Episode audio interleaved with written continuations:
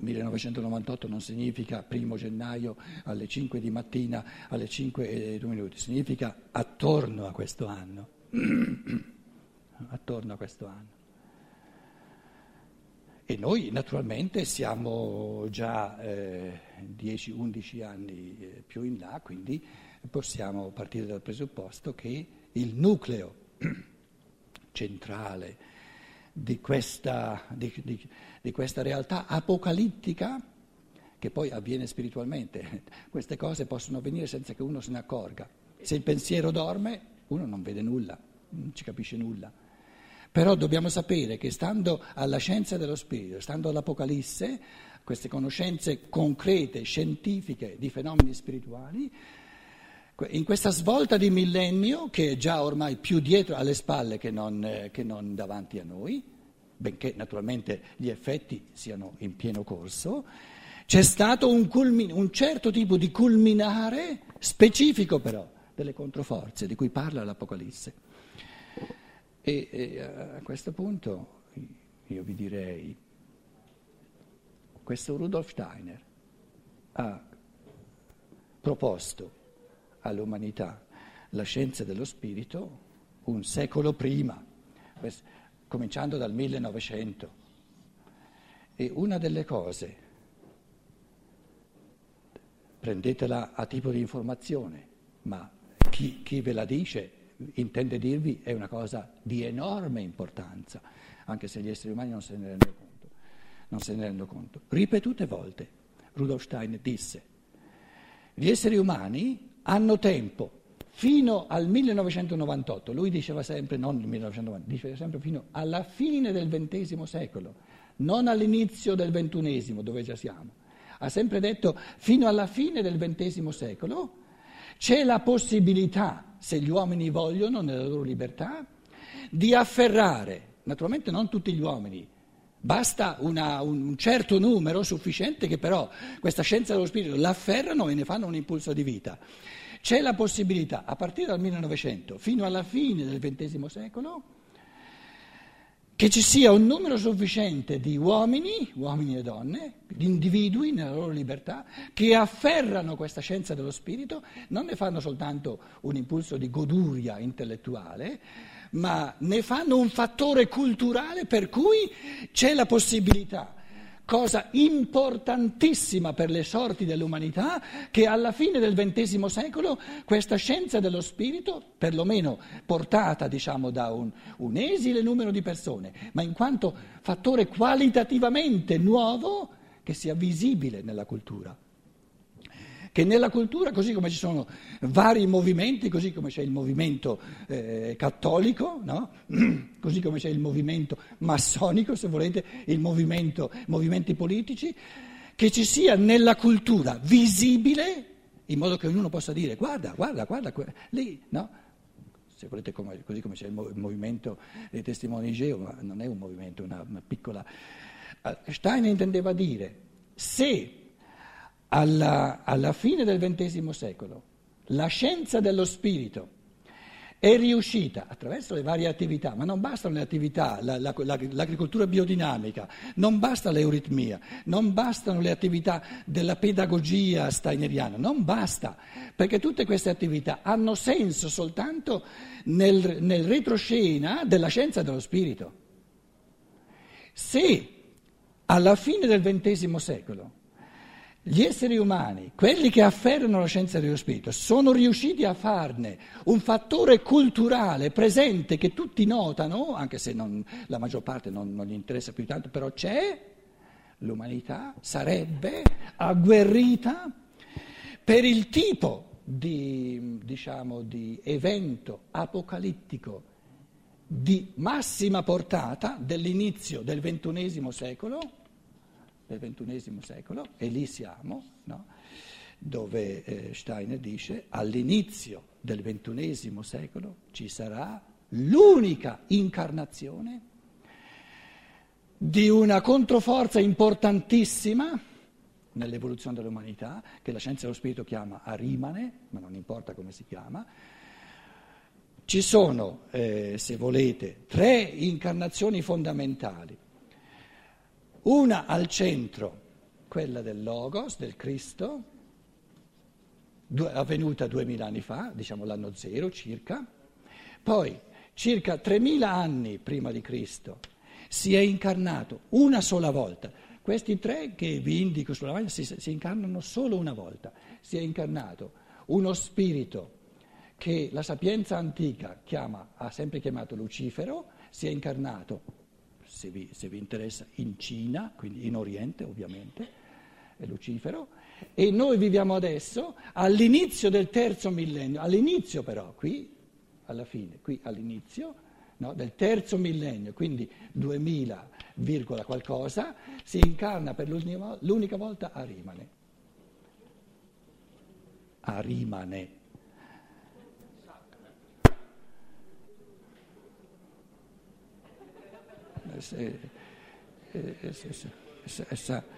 Satana è, una, è, un nome non scientifico, Satana è maggiormente una categoria se vogliamo, ci sono tanti esseri satanici, no? questa è una individualità ben specifica. No? E probabilmente mettendo un nome non conosciuto eh, rischia di meno di venire frainteso, perché se noi diventiamo Satana o il diavolo. Sì, sì. Eh, la parola rimane se vi interessa, no, adesso non facciamo una, una, questione nozionistica di queste cose così importanti.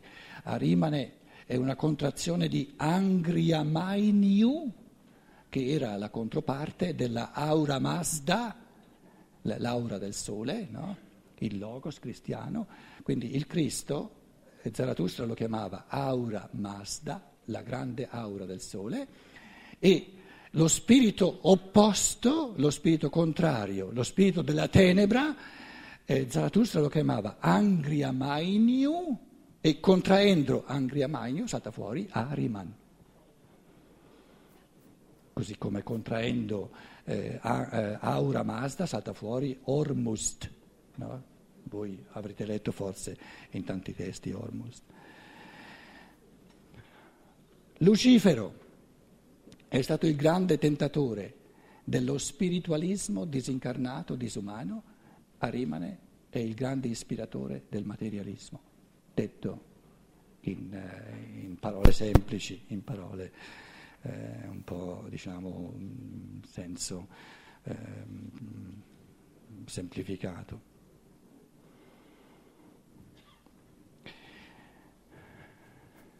Essendo mancata. Io leggo così che alla fine del XX secolo questo possibile culminare della scienza dello spirito che diventa una corrente culturale, nella cultura proprio ufficiale, visibile, con un suo giornale, con i suoi eccetera, no? l'umanità è molto più sprovveduta di fronte a questo, a questo, essere spirituale che si accinge, io non vi so dire esattamente quando si incarna.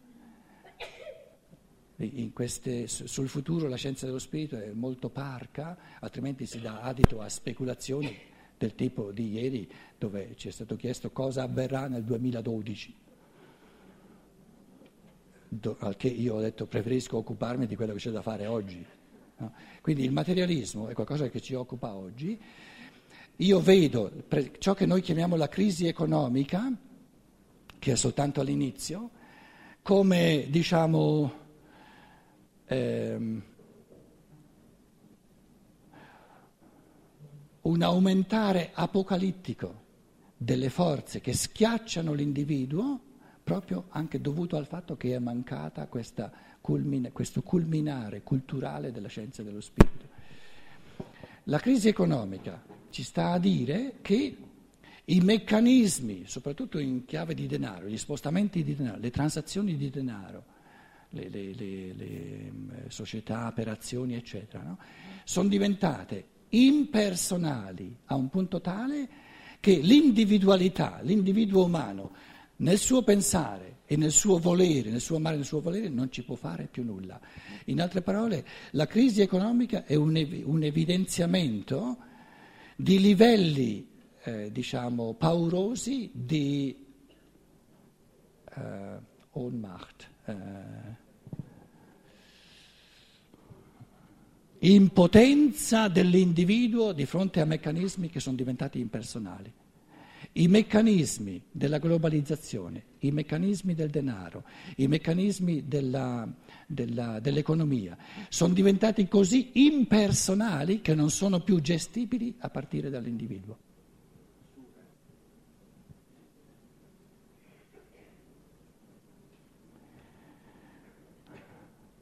Così come fino alla fine del secolo scorso, fino al 1998, c'era la possibilità di offrire la scienza dello spirito, presentandola come fattore culturale, se volete indicando istituzioni, eccetera, Così ora, essendo mancata questa culminazione, ora noi ci, ci troviamo di fronte a potere, questo potere schiacciante di ciò che è impersonale, del potere impersonale, e questa scienza dello spirito ormai può venire afferrata soltanto dall'individuo.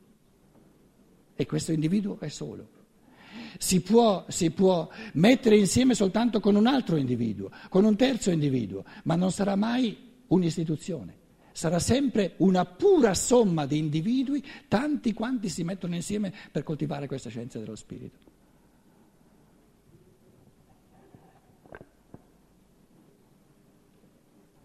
Quindi la forza richiesta all'individuo singolo oggi, nel 2009, è quella forza che dice o parto io o non parte nessuno. E mi tocca partire da solo. perché la scienza dello spirito è una proposta, ma non mi aiuta, non, proprio una proposta che, che, potrei anche ignorare. E nella misura in cui ne, ne, ne, vengo a conoscenza, resta in tutto e per tutto a me come individuo singolo di prendere posizione, ma non soltanto di prendere posizione a livello intellettuale se, se sono d'accordo o non sono d'accordo, ma soprattutto di prendere posizione per ciò che riguarda la trasformazione dell'esistenza, la trasformazione della vita. In altre parole, viviamo, ve lo dico in altre parole, ma è la stessa cosa, viviamo in tempi in cui la forza dell'individuo è diventata tale che è capace di pagare in proprio per la riconquista dello spirito. E soltanto se è disposto e se ha le forze di pagare in proprio, individualmente, per la scienza dello spirito, ci riuscirà. E sarà tanto più contento, tanto più realizzato, tanto più felice. In fondo è quella parabola del Vangelo cristiano che dice che quando una persona in quel campo che è il mondo ha trovato un tesoro prezioso nascosto, è disposto a vendere tutto e sa che sarà felice a vendere tutto. Queste sono le sorti della scienza dello spirito nell'umanità moderna. Il singolo scopre all'improvviso nel campo questo mondo un tesoro nascosto. E lo scopre soltanto se lo cerca.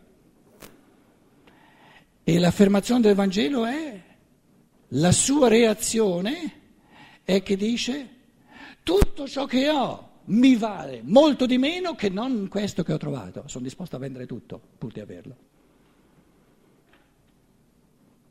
E la parabola dice non si pentirà, sarà ben contento di aver venduto tutto, perché avendo venduto tutto riacquista il tutto centuplicato, compreso a livelli più, molto più profondi, amato a livelli molto più intensi.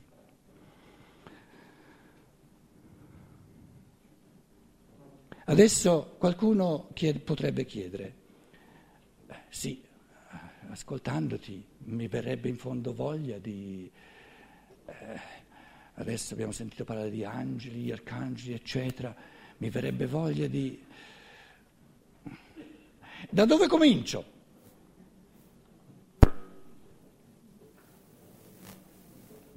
Tu dici, leggi, leggi questo testo di Steiner su vivere con gli angeli e con i morti, gli spiriti, gli spiriti della natura. Caro Pietro, ci ho provato, dopo dieci pagine mi sono addormentato, che faccio? C'è un altro aiuto. prima di leggere Steiner.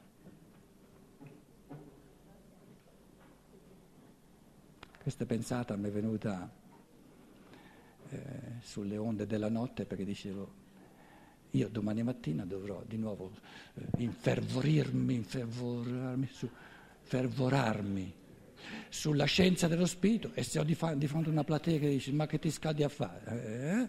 cosa faccio? E mi è venuta questa pensata, ho detto ma c'è un'altra, un'altra porta di entrata che è ancora più bella in un certo senso, perché è più semplice, è, è, più, alla, è più, più, alla, nostra portata, che non mettersi a leggere Stein, quello magari lo farò fra cinque anni, fra dieci anni, non lo so, ma ora mi fa addormentare. E sono i morti, i morti, i defunti, i trapassati. Guardate, noi siamo qui in sala, non siamo tutti bambini piccoli, parecchi di noi avranno il nonno, la nonna, morti papà, la mamma, il babbo, la mamma, morti. Molti di noi hanno persone care che hanno perso. Ora io vi dico, e la cosa è semplice ma è sincera, e vi assicuro che non ci potete dire nulla in contrario. Questi morti, o voi partite dal, presupp- partite dal presupposto che sono spariti, e allora mi dispiace per voi, oppure partiamo dal presupposto che i morti sono spiriti e anime ben vivi. E diciamo, affrancandosi da questo elemento ottenebrante, pieno di brame che è il corpo, hanno uno spirito più lucido e hanno un'anima meno piena di brame personali. E cosa fanno i morti? I nostri cari, che, che diciamo, ma santa pace, vorrei almeno... Tutte le altre cose sono così difficili, ma la mia mamma ce l'ho nel cuore, ma non riesco a come si fa, come si fa a comunicare? È così, è così eterea, così. Il motivo principale per cui noi facciamo fatica a comunicare con i morti e invece potremmo, e cerco adesso balbettando di dirvi che è possibile a ognuno, è che i morti vivono nel mondo degli angeli. Il mondo della materia non c'è più per i morti. E loro poveretti si sentono così soli, ma come mio figlio, mia figlia sulla terra. Gli angeli non li conosce neanche, li ignora. E io li vedo, il mio angelo, il suo angelo custode, l'arcangelo che ha, che, ha, che ha, creato la lingua che ho parlato per tutta una vita. Io qui vivo nel mondo degli angeli e mia figlia che è sulla terra. Mio figlio che è sulla terra li ignora, mi sento solo.